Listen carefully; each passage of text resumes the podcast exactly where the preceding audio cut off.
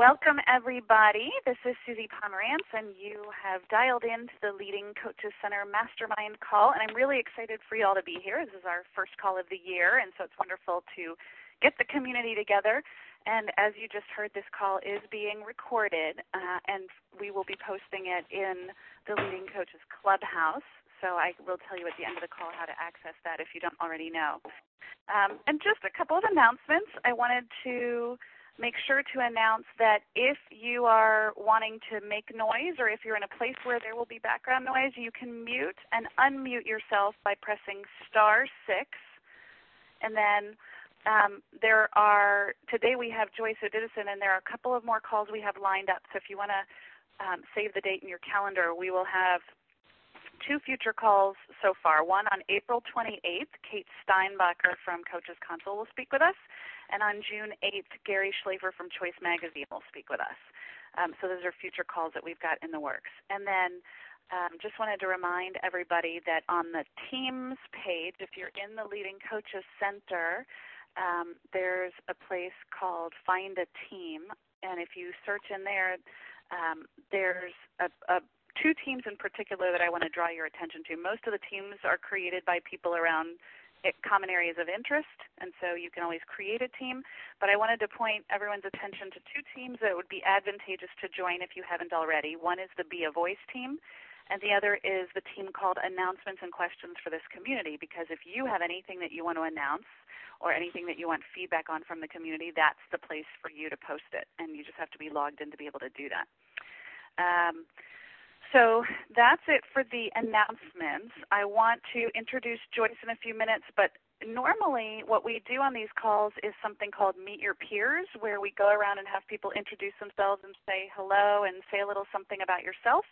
And, and because I know that Joyce has a lot of wonderful content to share with us today, and I want to leave room for us to dialogue with Joyce, um, I want to try something new today, and that is, Um, for those of you who have access to a computer, if you log into Facebook while we're on the call, and if you do a search, you'll be able to find the Leading Coaches Center page on Facebook, and we can use that as a live chat function so that we can introduce ourselves on there, we can say hello to each other, we can post questions or comments as to what's going on with the dialogue, and that way we'll have a more integrated experience. And this is just an experiment that I want to try this time, and if it works well, we can do this in future calls as well. But um, just wanted to see if there was a way that we could um, keep our focus and multitask at the same time. So keep, you know, fo- to log in to Facebook, go to the Leading Coaches Center Facebook page, say hello, introduce yourself, connect with people there while we're talking on the call. Um, and then also to be able to post questions or comments as you're thinking about them. And um, it, because sometimes on a call like this with a number of people, it's hard to get heard or get um, to get your question addressed. So I want to give us that option of playing on Facebook at the same time. Um, so, um, so while I'm introducing Joyce, if you get over to the Facebook page and want to say hello and introduce yourself, now would be a great time to do that.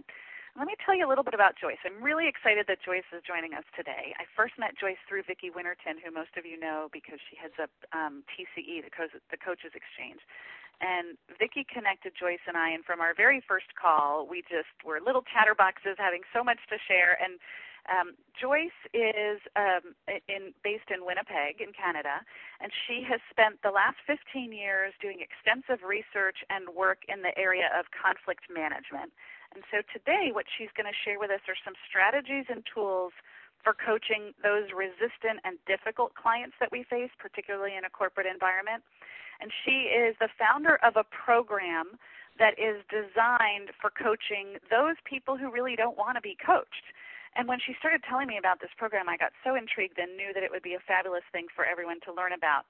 Um, because her, her coach training program is designed around interpersonal wellness, so it's helping people to develop interpersonal skills. Um, but this particular focus on how you coach those resistant clients or those who didn't really choose coaching for themselves. They were sort of mandated to, to be coached, or they're really they're the difficult people in organizations in high conflict arenas where um, coaching is not necessarily something that they feel they need or want to do. So Joyce has some strategies for us around that. And she is also the author of two books. Um, and if you go over to the members only page on the Leading Coaches Center itself, there is the full bio of her there that you can access. But I also posted this morning there an assessment instrument that Joyce is going to reference on this call. So if you want to download the assessment instrument, um, you can do that from the members-only page of the Leading Coaches Center. And um, and so with that, I think we will jump in. I'll hand it over to Joyce. And just a reminder to everyone who's on the call to go ahead and log on to Facebook, find the Leading Coaches Center page, and say hello over there while Joyce is sharing her gems of wisdom with us. So welcome, Joyce. Well, Susie, thank you for that welcome, and uh, good afternoon, everyone. It's still morning in my part of the world because we are in Central Standard Time. Uh, I know some of you are joining us Eastern, so it's already noon there, and those of you from different parts of the world. I'm not quite sure if we did get to introduce ourselves, Susie, and say just who's on the call. So um, I really would like if we could do that for a quick minute. Is that possible? Okay, sure. Okay, so let's go around then and have everyone say a quick hello and um, maybe say where you're from and um, – let's see. I'm, I'm just. I'm wanting to manage our time. So, Joyce, do you want to hear something about a difficult client from people, or do you want to just have people maybe we can just talk uh, quickly where we are calling from and um, where do we think we will use this work? So it's really about like a thirty-second uh, piece. Okay. So, who would like to go first? I'll go first. This is Lowell Nirenberg. Uh, my company is Coach Lowell. I'm in the Washington, D C area, and I have a client that seems to be uh, reluctant to follow through. Thank you. You're welcome. Who else is here?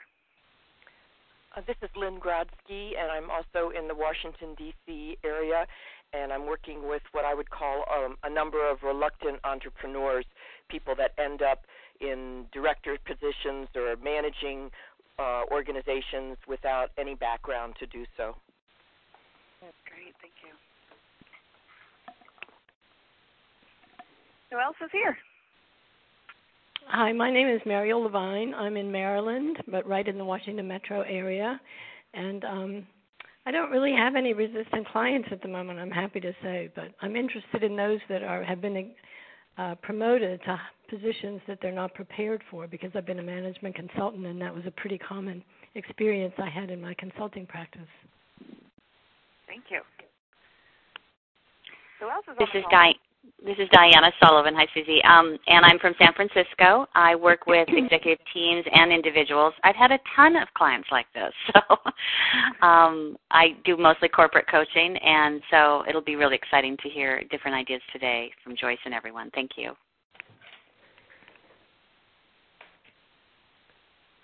Who else is here? Uh, yeah, hi, this is Steve Borick. Uh, name of my company is Endgame Business. I'm in, I'm in upstate New York, central New York. And I'm the same way. I don't I don't really have too many, uh, don't, don't have any difficult clients. Sometimes clients can be difficult, but I don't have anyone that's really, really difficult. Um, uh, yeah, I guess I'd like some insights when, you know, you're, you have a client and then you're going to be coaching somebody on their team. Um, and the, and the client is, is saying to the team member, you know, you're getting a coach. So maybe how to introduce co- coaching to them, other than just getting in, coaching, seeing them progress. You know, I'm not sure if, if they want to be there or why they're there, or maybe how to enter into that discussion. Great. Thank you, Steve. Welcome. Thank you. Who else is on the call? Hello, this is Liz. I'm uh, I'm here from um, outside of Omaha, Nebraska, and I um, at my company is Lead the Way Coaching. I work with uh, typically senior level leaders in mid-sized companies um, and their teams, and I'm really curious about what Joyce will share today because I have a brand new client. C I O of a company who is, uh, he appears very uncoachable um, from the standpoint that he's got a huge change initiative that is failing right now that he wants me to help him come in and, and fix the people. So, um, it, you know, it needs to start with him, but we've had several conversations around what his role is in that. Um, so some other ideas. I've worked with a lot of people like this, but um, he's going to be a tough cookie, so new ideas will be great. Great. Thank you. We're just going around introducing ourselves, so if you haven't said hello yet, let us know your name, where you're from, and maybe a place where you might want to use what coaches, what strategies Joyce is about to share with us with any resistant or difficult clients you might be facing. So who's next? Uh, hi, I just joined. This is Hillary Joel from um, Bethesda, Maryland, near D C. Um, I have a couple of clients who are really bright, like in Myers-Briggs terms, they're probably introverted thinkers, and so they like to solve problems that are outside themselves, um, not naturally comfortable with personal reflection and kind of exploring. So I feel like there's a lot of barriers to get through um, to get them to even say, oh, now we're in fertile ground where I might find a new way of doing things. Like, they think of rational responses, like, I already tried that, or, and they're not unreasonable people. It's just um, their style and their kind of armor. Very good. Thanks, Hillary. Thanks for joining us. Yeah. And because they're very, very smart, too, that kind of, they're good at justifying their views. Yeah. Okay. It sounds like we've got almost everyone. And uh, I'm looking at the clock, and I'm thinking we should we should get going. This is Joyce here, Susie. Yeah, and I just wanted to say that we did have forty-five people um, pre-register for the call, so if other people are just hiding out, being shy, and don't want to introduce yourselves now, feel free to use the Facebook page for that so you can still integrate and be part of the conversation. And, um, Joyce, I look forward to hearing what you have to say. Okay. Well, welcome, everyone. And, and uh, in forty-five minutes is certainly uh, not enough time to uh, expand on this subject, but I, I want to really just uh, acknowledge all of you for making the time to participate in this discussion this afternoon. So I want to, and you just, just say a quick here, who here believes that the face of coaching is changing? Oh, yeah. It's, do you believe that coaching is being recognized as a cutting-edge approach to deal with more difficulties within the workplace? Yes or no? Uh, both, I'd say. Yes. Okay. Well, I believe that those two things are true, uh, mainly because I have a background and in conflict management. And in conflict management, our goal is looking at prevention. We're looking at managing what's currently going on and doing some resolution. And so we're looking at solutions, very solution-focused as to understanding, and the whole conflict analyst Uh, aspect to, to my background is asking um, what are we learning from this and where we go from here. So it's very curious to see after all of these years of working that really nothing has necessarily changed. We're just finding ourselves in new uh, circumstances. What's been interesting in, in my career and uh, the goal for this uh, whole area of remedial coaching is that in nineteen ninety-nine, I was having really difficult clients coming in for mediation. And those of you who are familiar with mediation, who've had opportunity to be part of it or, or have been mediators yourself, um, you know that it is a voluntary process. People are, are are supposed to be in mediation because they want to be there or because they want to actively participate in negotiation, negotiating a solution to their conflict situation. And I was finding that that was difficult and actually not true, primarily because uh, a lot of my clients were coming from the corporate setting uh, and uh, were coming from a family dynamic conflict. And so I was really wrestling with this and came up with the idea of creating a pre-mediation uh, model program. And that was really a process of taking these parties away one-on-one and coaching them on better interpersonal skills, actually helping them. We would have situations where one person would be completely introverted or may not have the level of communication skills that the other party didn't have. And so bringing these two people across the table and saying, let's negotiate, was just so unfair and just very much not uh, an equitable process. And so that drove me into putting more work and energy into that pre-mediation coaching uh, process and developing that and taking those individuals working and looking at the results. They were actually going into that process much more prepared, much more focused on a solution and an outcome and, and getting an agreement that they could actually follow through and live by. And so that was really exciting. And as I said, that was back in ninety-nine.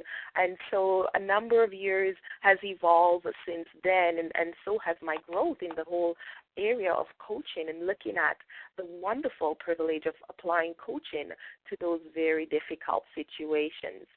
And so what we see now is that um, over the years as, as a practicing coach, recognizing that uh, my clients see me as someone who provide more ready services for the difficult clients and the difficult difficulties in workplaces, we're getting more and more coaching requests to work with individuals who've been found as guilty of harassment, breach po- breach of policies, individuals who are very angry, very disengaged, and not wanting to be part of the coaching process. And really what we're seeing more and more is that these individuals are being told, go to coaching. And so we're seeing the change in the whole area of coaching, and we're seeing that the face of coaching is changing, not only in this arena but in, in, in many different arenas, mostly because organizations have seen the success that their employees are having in other areas of coaching, uh, executive coaching and management coaching and, and progressive coaching. They're now saying, well, we want the same results with Joe over here who's not producing, not getting along with anyone. You sit at that desk and we have nowhere else to put him beside that desk because he can't get along with anyone else. And so what I've been working on for the past five years is a remedial coaching model that allows us to actually reach Joe over there. Because guess what? Joe does not see himself as part of the problem. He is not the problem. He is not the one who is at fault. It's those people over there in the office, according to Joe, who is not getting along with him. They are not getting along with me. They don't, they don't like me for some reason. And Joe is at that place where he's taking absolutely no responsibility for his part in what's the dynamics that's that's very present and apparent in the workplace. So what do we do with Joe? What do you do when Joe comes to your practice? So your client you've been working with, the organization that you, you've developed a relationship of excellence with, uh, brings Joe's case to you and say, hey, Uh, can you do something with Joe? And that has been uh, what we've been seeing more and more, and uh, and that really working towards. So what we do is actually engage Joe on a completely different level. What we say to Joe is, Joe, let us look at what you are contributing to the wellness of your workplace. What is your capacity to to contribute? And we engage Joe completely on a one-on-one basis, and we focus in on Joe as we do as coaches. But our focus really is, Joe, do you believe that we can only give what we have? And Joe will say yes, because he's quite a reasonable person. And, and he will say, of course, we can't give. And say, Joe, if you have a, a quarter cup of water and I come along and I ask you for a full cup of water, what, what do you have to do? And Joe will say, well, I only have a quarter cup. I'll give that to you. And I said, Joe, is it possible for you to be able to, um, can we explore an option for finding a full glass of water for me? And Joe was like, well, we could go to the tap, or we could, you know, fine. And so Joe is coming up now with the answers of what we can do to find me that full glass of water. Are we talking about Joe's uh, inability to work and getting along with others? No, we're not. But indirectly, we're creating an opportunity to link Joe's reality and something completely outside himself and non-threatening to now wrap that back to how would that relate to probably the relationship in the workplace and uh, how others may see you. Is there anything that, that you think you have control over? And, you know, it all depends on how quickly you move into making the connection. But the question, and I think someone had asked earlier, is how do you begin that dialogue? How do you engage that person? Well, the first thing we do is be a coach. And really, we show Joe that we believe that he has uh, the ability to do anything that he wants to do. So it's really, when we talk about coaching and we talk about empowerment, when we're working with difficult and resistant clients, they are sometimes feeling quite powerless in their relationships, in their lives, and in their reality. And here is an opportunity for us as coaches who are trained on giving the power to our clients to really reinforce that. So I'm going to stop here and actually ask for comments or if anyone wants to uh, make a reference or share something, a different approach they're using or challenges they may be having. Anyone? Don't forget to take yourself off mute. um, this is Hillary. Um, one of the areas where clients are resistant is around work relationships where they think there's a right and a wrong and the other guys are wrong. um, another is there's when there's like just too much to do. So another thing that feels out of their control and therefore they feel like how am I going to address this in a coaching conversation is there's just too much on my plate or too many demands or too many emails. And I'm curious to hear of about techniques for kind of working that through that I may not have tried yet. Mm-hmm. Okay. And I'm sure there are people on the call who have tried uh, the too many demands. Um, how have you found that? Are, is there anyone on the call who has actually done pieces around the too many demands? What have you tried? What worked? Wait, I've had some experience with that, and often what helps a little bit, and probably Hillary's already done this, is um, to have the client organize the demands from the most important to the least important. And there are very interesting things going on now with um, with all of these um, communication devices so that emails and cell phone calls continually interrupt people in their work, and those are not the most important. So that keeps them from getting their most important work done. So one of the things that I found is if I have the client organize um, his work or her work by priorities and see what's interfering with the time that is being spent on the most important things, then suddenly it becomes clear that there are certain strategies that the client can use to get more control over the whole work situation. Hmm. That's that's a great approach and uh, one that, that many people uh, try. Is there anything else? Thank you for sharing that. Is there anyone else who's tried something? Yes, I just um, want to add. I just want to add something to that. I find that clients are very resistant to not immediately responding to cell phone calls and emails, and so talk about resistance. That's where I find continually there's enormous resistance to giving up that quick, spontaneous response to emails and cell phones, which are very interfering with getting work, serious work done.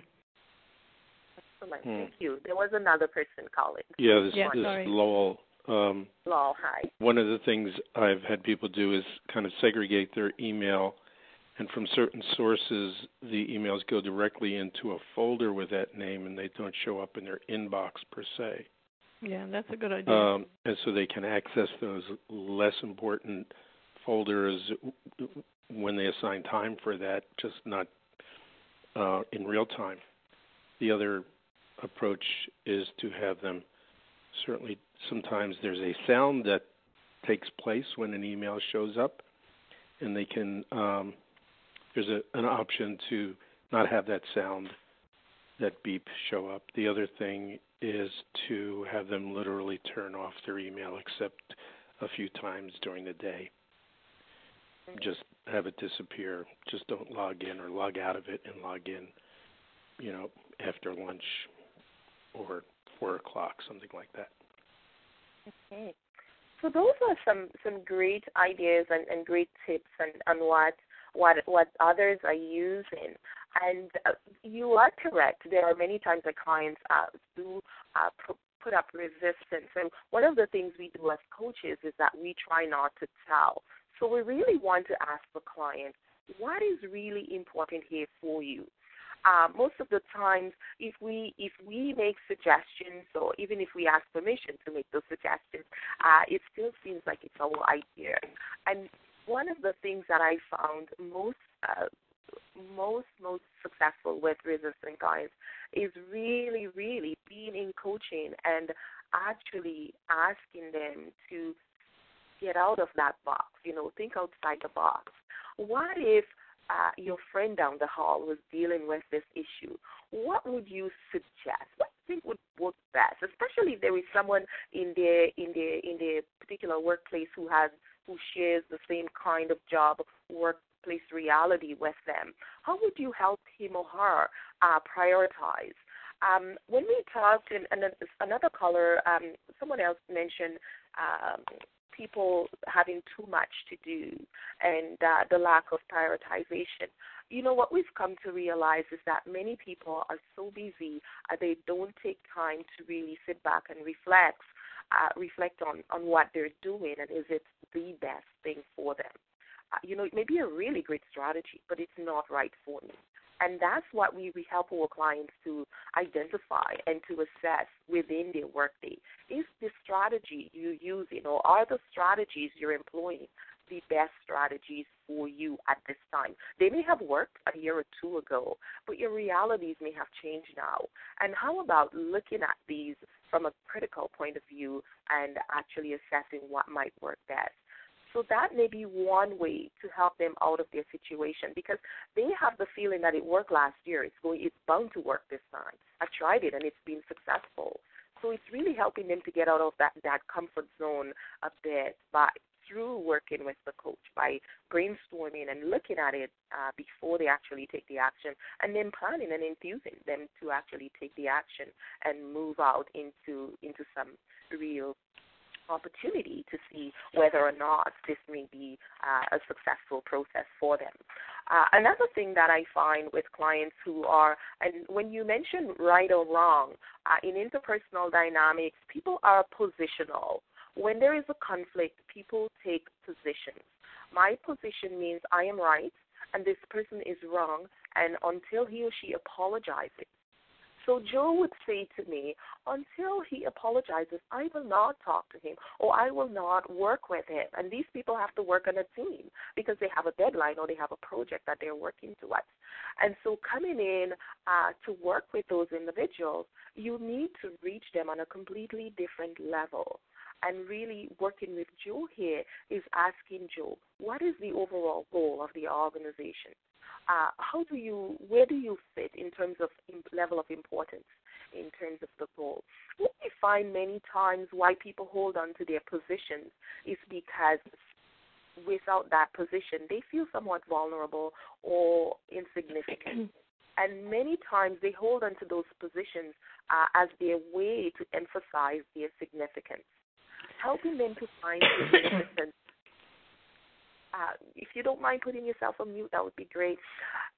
Many times helping them find significance through another means or through another avenue is usually enough for them to give up that uh, very um, combative approach they're having with their colleagues at work, and changing their lenses or their frame, frame of reference as to what do you think might be happening for the other person. What do you think might be uh, one of the incentives or, or one of the, the challenges this particular person may be facing, or, or why they make that choice? So one of the things we use and we found very successful uh, from our years of working with uh, very resistant, high conflict, highly positional uh, individuals is really taking the focus away from their position, helping them to find significance, but also helping them to come back and realize how important they are to this process and really validating who they are and their their, their person, their abilities. I don't know how many of you have uh, heard when Susie introduced the call that she mentioned I had put a tool on the Leading Coaches page that I'm going to make reference to. And it's really what we've called, what I've designed over the years, it's the Interpersonal Wellness Systems Model. What we do is we just... Could, Joyce, could you tell us where to find that again? Susie, can yeah, you I can tell, tell you. Them? Yeah, if you go, if you're logged into the Leading Coaches Center... And yeah. you go to the members-only page. You can access the members-only page from any of the um, any of the tabs on top that are the, in the middle. So either from Member Guide, Meet Members, Find a Team, or Be a Voice. From any of those tabs, click on right. any of those tabs, and then on the right-hand side, you'll see a tab a little bit lower down that says Members Only. Mm-hmm. And if you click on that, it takes you to the members-only page, and that's where you'll find Joyce's bio. And then at the very top, it says P D F download, access this model for the call with Joyce. And you just click oh, there. Oh, great. Yeah. Thank you. Download yeah. Joyce's model right now. Terrific. Thanks. Mm-hmm. Is it leading coaches dot com, just one word? leading coaches center dot com. Thank you. Word. Okay. Okay. So what you will see, thank you, Susie, for, for clearing up that. Mm-hmm. What you will see, for those of you who are actually um, able to download the model. Uh, for those who not, I'm just going to uh, give you a quick overview. It's really going back to systems thinking. Most of the times what we found in, in our research and work with uh, resistant clients, and, and those are clients who are resistant to coaching or to any other form of external intervention. Uh, most of the times our clients have not been successful. uh, Their employers have sent them off to coach uh, to counseling. Uh, they've been referred to E A P or encouraged to E A P because many organizations have collective agreements, which means that H R or their, their employers cannot force them to go to uh, to utilize E A P. And the statistics show us only thirty percent of employees actually do access uh, their E A P, which is Employee Assistance Program or Employee uh, Assistance Family and fa- Family. Program. And so what we're seeing is that these individuals, some of them have access to that, some of them have been sent to workshops, one-day workshops on anger management or conflict resolution or how to behave. And they are still, after years of doing that, coming back to the workplace after a week or two, reverting back to the negative pattern, uh, the negative uh, way of, of interacting and engaging with others in the workplace.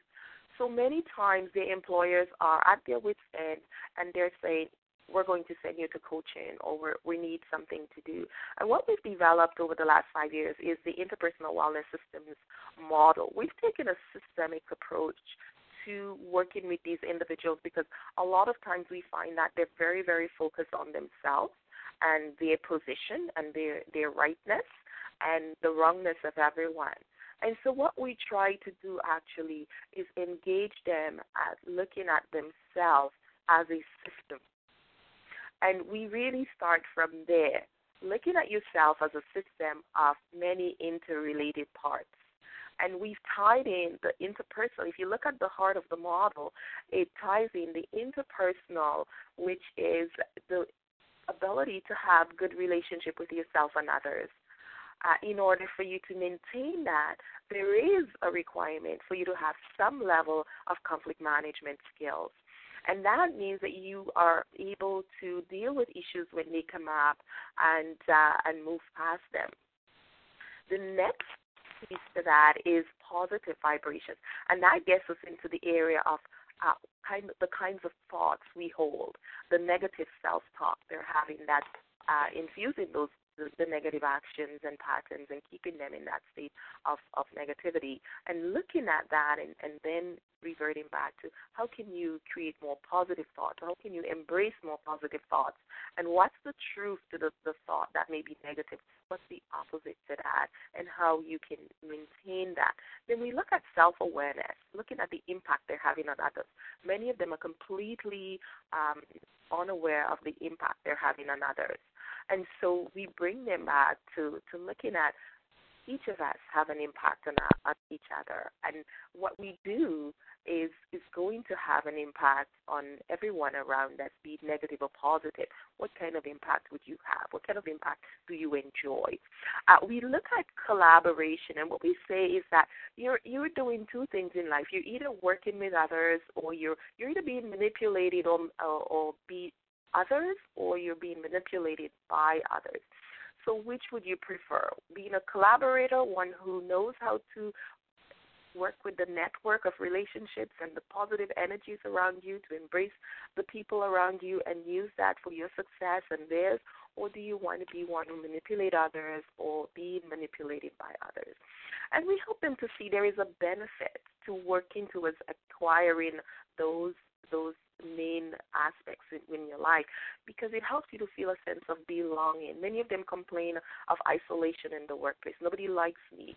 Uh, we're, we're never able to get a project going. I'm I'm, I'm least favored in the team. Uh, nobody wants to work with me in a group. And, and many of those things they've had in history. This is not a new behavior to them. This is patterns they've learned over the years. And so we help them to see that by being able to include those things in your interpersonal network, you can feel a sense of belonging, and the esteem that others will hold you, uh, being appreciated by those you're, you're working with and in your group and in your relationship. And that helps you to feel, uh, gives you that, that whole idea of feeling empowered in your relationship, that power that comes from that positive and esteem. And, of course, we all want to have fun because that's what we're created to do. So being able to have all of these things will allow us to, to be able to have fun-filled lives uh, with the people in our relationships. And how does that relate to that whole butterfly shape of the model around? We say that the, the theory, the thesis of this model is that being a spiritual, social, emotional, occupational, intellectual, environmental, financial, and physical aspects of our lives will impact or be impacted by what's happening in the model, in the in the center, the heart of the model.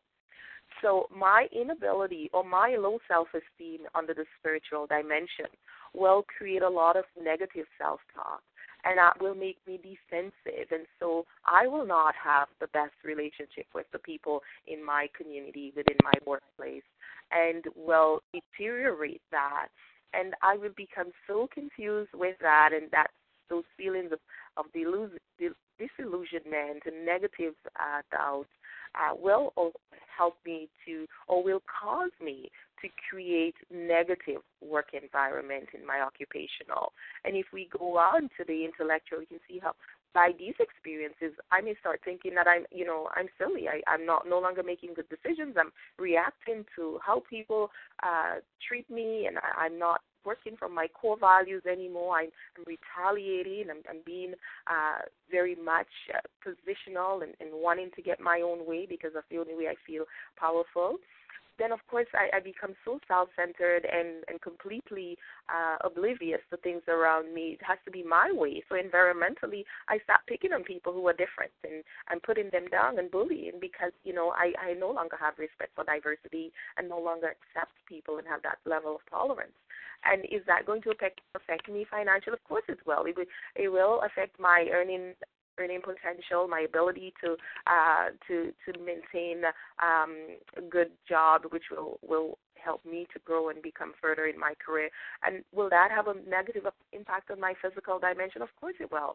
I will start getting heartburn and, and uh, stress and, and maybe put on too much weight or lose too much weight. And, you know, my focus and, and motivation to take care of myself may become uh, quite disoriented. And so we actually engage our, our clients uh, through this model. And if you're looking at the tool, uh, what we've done is, is created an instrument within that and asking them to actually go in and pick five areas within each of these dimensions. And the question we're asking them is, what is your capacity to contribute to the wellness of your relationship or to the success of your life? And by assessing this, we're looking at your level of wellness in your spiritual dimension, your social dimension, your emotional dimension, occupational dimension, intellectual, environmental, financial, physical. This doesn't mean that we become uh, coaching experts in all these areas. But what we're doing is actually creating awareness for our clients on a completely different level. And it's just amazing the results we've been having in helping clients to actually move forward and move beyond their positional and start connecting and seeing themselves as actually interconnected with everything else that's going around, and that they their actions and the choices they make actually have a consequence on the relationships they can develop and the success of those relationships and their own success in the workplace and their relationships with those they work with. So it's been really, really amazing to see the growth uh, of these clients, and we have calls coming back from employers saying, who are these people? Who's this person? And we have clients coming back to see us after a year, after nine months. We do a follow-up with our clients, and, and they will say, you know what, I have been to so many workshops, and having gone through this process, it's been amazing how my life has changed. And so I know um, Susie had mentioned earlier, and I'll just quickly take a few minutes and say, what would we have actually, what I've actually developed is a training program for coaches who want to actually specialize in that remedial coaching area or bring it into what they're doing, because there is now an opportunity to approach insurance agencies and to approach many of uh, the other Uh, organizations that are no longer, not, not yet utilizing coaching uh, for those processes. Uh, we're thinking of moving into labor unions, insurance companies, governing bodies, associations that are looking to do more than pay, having their members pay a fine for breaching uh, their, their, their policies. And so the whole area of remedial coaching is growing. We see the excitement our clients are having uh, now using that, and we're saying, let us set ourselves up to actually approach it in a more uh, fundamental way, in a more comprehensive way. And so my program is designed, the Interpersonal Wellness Practitioner Program is designed for coaches who are interested in, in really uh, moving into that market. So um, I'm going to be quiet now and, and take questions and uh, give you an opportunity to give your feedback on what I said before, those of you who are looking at the model, uh, to share with uh, me and uh, maybe talk about the follow-up conversation, what that might look like. Please remember to unmute yourself. Any questions? Star six to unmute, and please say your name too so we can start to recognize voices. And um, this is Susie Joyce. I have a quick question about using this model. With the assessment, the assessment part on the bottom, you have them give themselves a score between one and ten around their ability to contribute to the wellness of their interpersonal relationships in whatever setting they choose to look at. But do you have them rank each one of the bullets under each heading down below? Is that what all those? Okay, so that's a fabulous question and something we, we do further in our training program. No, the bullets are really there for aesthetics. Um, after the comer, it's a new word. So they get to pick any five uh, areas within each dimension. So if you look at the spiritual dimension, there is self-esteem. There is personal style. That's how others are um, understanding you, how the kind of impact you're having on others, how are they responding to you. Is it true to what your intentions are? We look at culture. We look at core values. We look at beliefs. We look at religion, we look at faith, integrity, balance, hope, vision. And then we look at the core competencies that one can develop uh, to enhance this.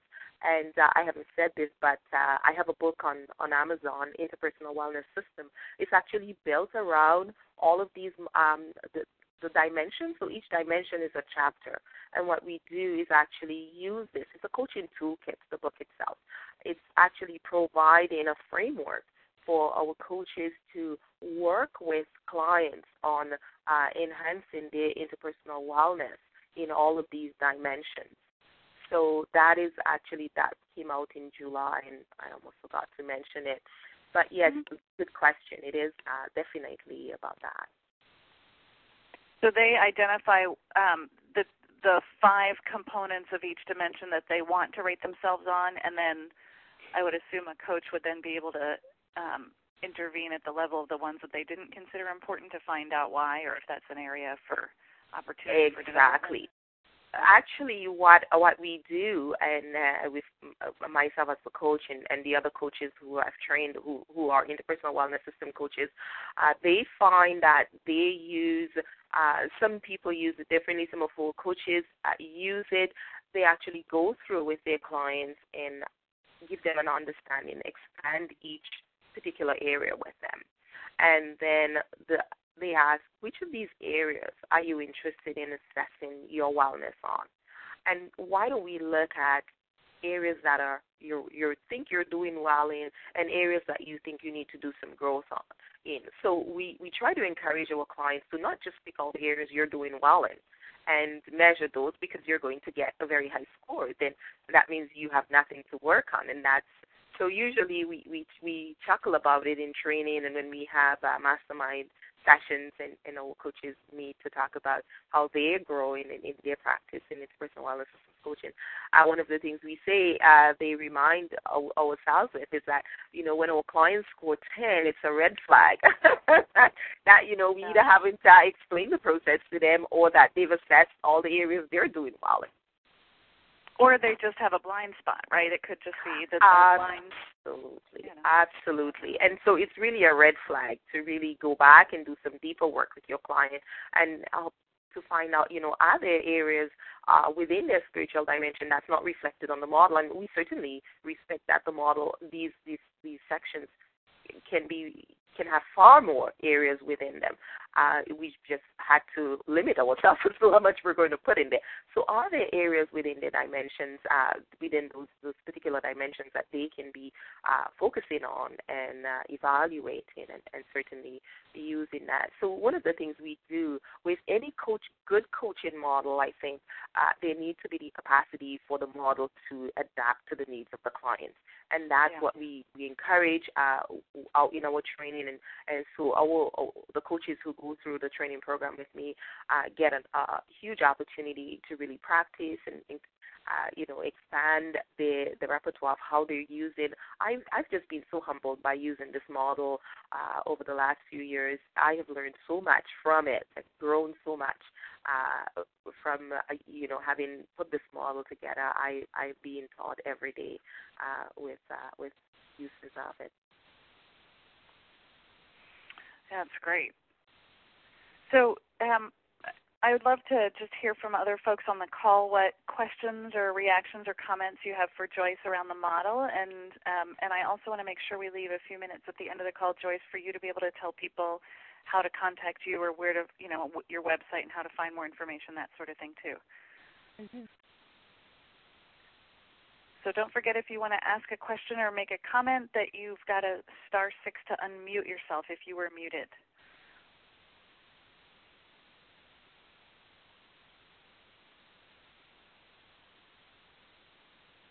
Everybody's eating their lunch, huh? Well, it sounds like we have quite a quiet group on on the call today. Uh, is there anyone who's using something else that they're finding success with in working with resistant clients? Um, this is Lowell Nierenberg again. Um, I, a thought came up as you began to describe your process, and this sound it seemed to me like something that would uh, move someone forward if they hadn't been trained in your process. And uh, what do you think of this? The question would be, uh, speaking to the person, who's the coachee, uh, if you, let's pretend you had one hundred percent responsibility for having this relationship work or having this situation work well, if you were one hundred percent responsible, what would you what would you do? What might you do? What might you change? And you can't you can't ask anyone else to change. You can only work on yourself. I just wonder what that might produce. The time. it it just it really is a, a great way to move people forward. Um, over and above, this model is really a conversation opener. I, I describe it, Lowell, at, to to a lot of my uh, you know my mentee coaches that this is a G P S. It's mm-hmm. really helping our clients find their way. Where are you at? Because, you know, life gets so busy, we lost our way. We don't even know where we are. We help you to position yourself. And from positioning yourself, you can now start looking at where do you want to go. So we don't stay in that place. Our focus with clients right away is, you know, they may measure and say my I W Q, you know, my interpersonal wellness quotient, I W Q for short, is, uh, you know, four point seven or four point five. And I think we use an example uh, in, in the book. And right away we ask, so where would you like to go from here? What would what would the ideal place be for your interpersonal wellness quotient? That means your capacity to contribute wellness, because we cannot give what we, we, we don't have.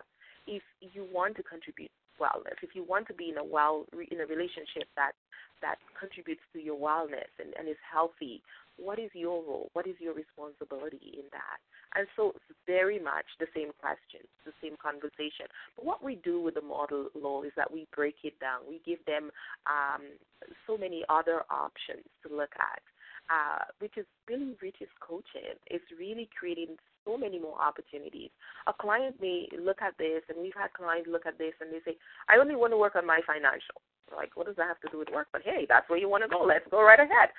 And from there, simple things like long-term planning relates back to things like work, like priority. Um, how do you move forward? How do you make plans? What are your goals? Absolutely, big piece. So anywhere within this model that a client may, may try to or, or start the process, if we work with clients where they are at. We're not about uh, bringing clients into what we think they should be. And with resistant clients, we have to be very much, so much more careful because it's so easy to alienate them. And uh, as a mediator, you, you find yourself having learned many times how easy it is for clients to think you're biased to one party or the other. Uh, as a coach, your client has to believe that you're one hundred percent in tune with what they're doing and with who they are, and that you, you respect them for who they are, and that you believe that they can actually have more success than they're having. And so it's so important for us to anchor in with our clients right away. And we spend an entire part of our training on building re- relationships with resistant clients, because that is so important. That relationship, they don't. Their trust is not something that comes easy for them. They've had so many failures in, in the whole area of trust. So here you come in as a coach. You have to prove uh, that you're, you're going to maintain truth. You're going to move that self-discovery and help them to move forward. Thank you. You're welcome.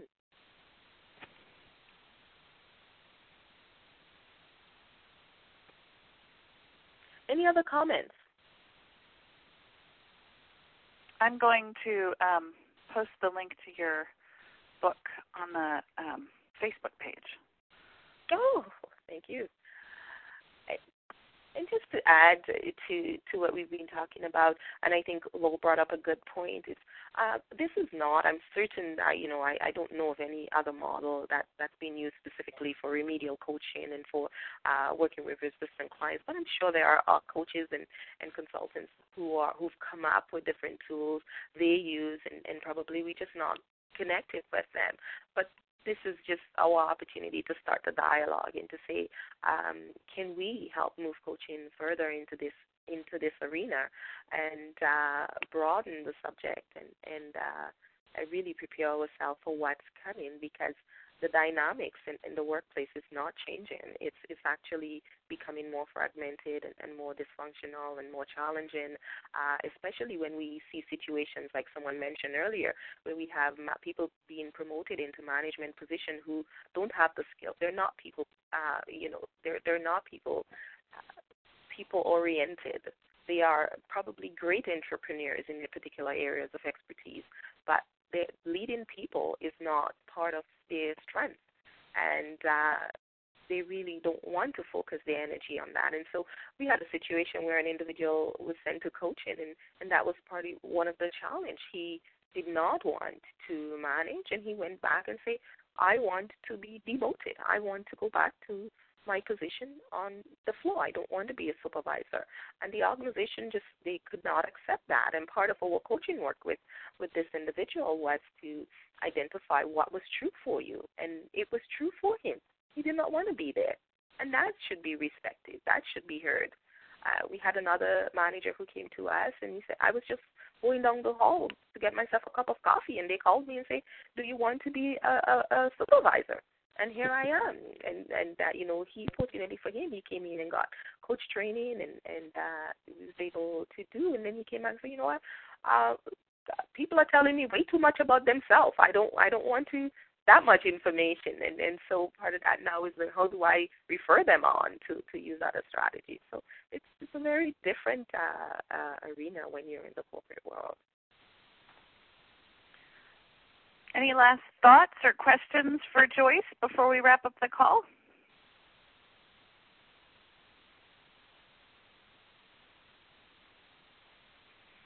Well, I, Joyce, I really want to thank you for all of your time and expertise in sharing these strategies and tools with us. And um, and I just want to remind people that you can find the model at the Leading Coaches Center on the um, members only page, and then also on the Leading Coaches Center page on Facebook. And it was great to hear everybody's voice, and I look forward to talking to you again in the future. And Joyce, please let people know where they can find out more about you or can or contact you. Well, to find out more about me, you can Google us, uh, or you can go to our website. It's w w w dot interpersonal wellness dot com. Uh, interpersonal wellness, one word, dot com is uh, that's our website, and you can learn more about our interpersonal wellness practitioner training program for coaches who are already uh, certified, and it's a thirty-hour program that helps them to uh, be able to utilize uh, some of those strategies and marketing package to grow their practice and, and to do more work with uh, some of the, the bigger bodies in terms of uh, moving forward. Great, thank you. And thank you, Susie, for arranging this.